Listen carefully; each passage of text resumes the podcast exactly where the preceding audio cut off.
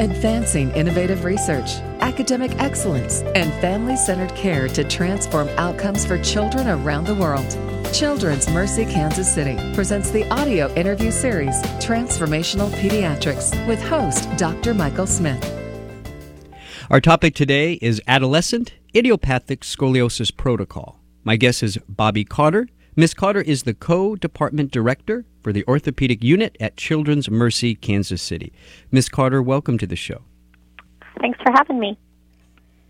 So, what exactly is the adolescent idiopathic scoliosis protocol and, and why was it developed? So, the um, adolescent idiopathic scoliosis protocol was um, developed because back in 2012 we were noticing that we were having a lot of our um, spine surgeries canceled due to not having a bed in the ICU. Traditionally, anytime a patient had a spinal fusion, they stayed at least one night in the ICU.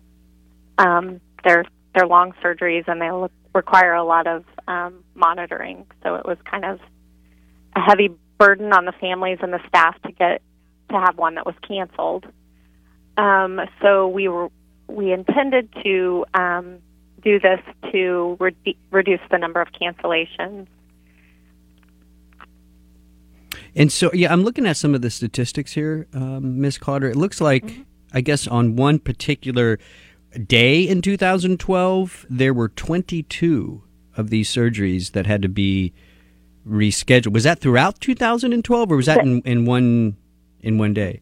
That was the year of 2012 there were 22 cancellations. Yeah. due to not having and that's and, and that's a big that's a big deal right miss i mean this is as you mentioned you know you know there's a lot of preparation by the doctors the patients the families and so to cancel these these you know in-depth surgeries is, is definitely not um, you know, is not good for for anyone involved in this case right? So that's that's really where this protocol comes from correct correct yeah um, there's whenever surgery is canceled, that's a lot of cost to the hospital and a lot of hardship on the families.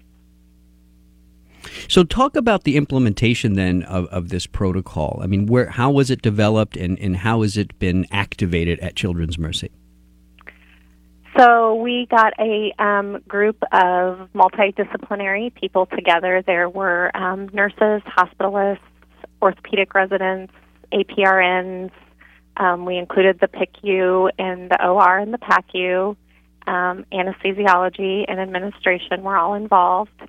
Um, and we kind of worked together deciding what it was we would need to create. Um, so there were some guidelines created where we, um, like, what would happen each day once these kids made it to the floor um, we kind of streamlined what our surgeons do. We have three um, spine surgeons, and so we we made sure that their their post-operative paths were the same or close to the same. Um, we developed a power plan for our charting system, and then um, included the hospitalist routinely. These kids were not seen by the hospitalist so we involved them just because they're a little more medically complex that first day.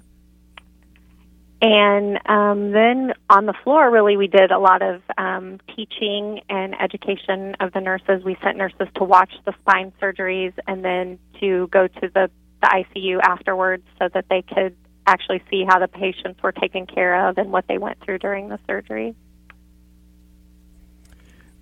Lots of people involved yeah. right? Lots of uh, different specialists, different um, you know hospital personnel. How was this? How was it accepted? This protocol? Were people understanding the importance of it? Uh, have they bought into this? Um, what and what impact has, has it had on on care of these patients?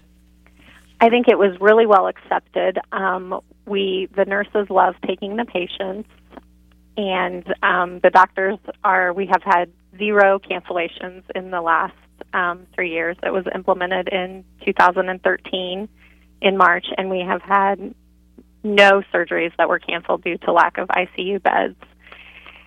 And kind of as a um, side note, we've noticed that our length of stay has also decreased.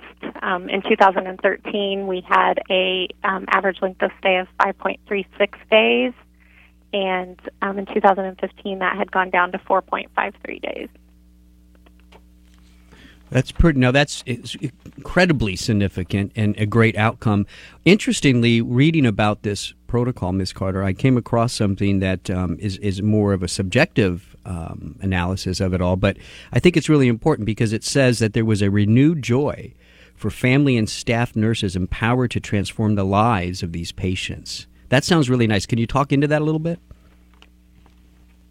Um, sure. I think just because we know that you know they're not having to to be delayed in, on their surgeries due to not having beds, and that we can actually start taking care of them right away after surgery. That it it just makes a better um, connection with the families, and they're not going to one unit and and doing something there, and then coming to another unit, and everything kind of changing. I mean, we were fi- finding that that happened a little bit, like the ICU would say, "Oh, you can eat," and then we'd come and say, "No, you can't eat yet."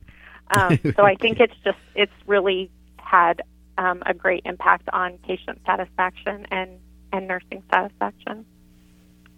So, what where what do you see as the future of this type of protocol? Are, are is Children's Mercy planning on teaching other hospitals, community centers that, that do these um, in-depth surgeries? Is this something you see growing throughout the country? Um, what's the future of the protocol?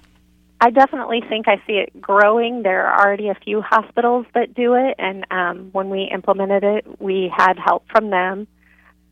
Um, and I definitely see it growing here at Children's Mercy. I think um, there are all kinds of kids that have spinal fusions. We have some neuromuscular kids, and um, some more complex kids that get them, and I definitely see those being um, a part of the program in the future. Well, Ms. Carter, I want to thank you for the, the work that you're doing. Um, you know, at Children's Mercy and with this protocol, it's obviously had a major impact. And I want to thank you for coming on this show. You're listening to Transformational Pediatrics with Children's Mercy, Kansas City. For more information, you go to children'smercy.org. That's children'smercy.org. I'm Dr. Michael Smith. Thanks for listening.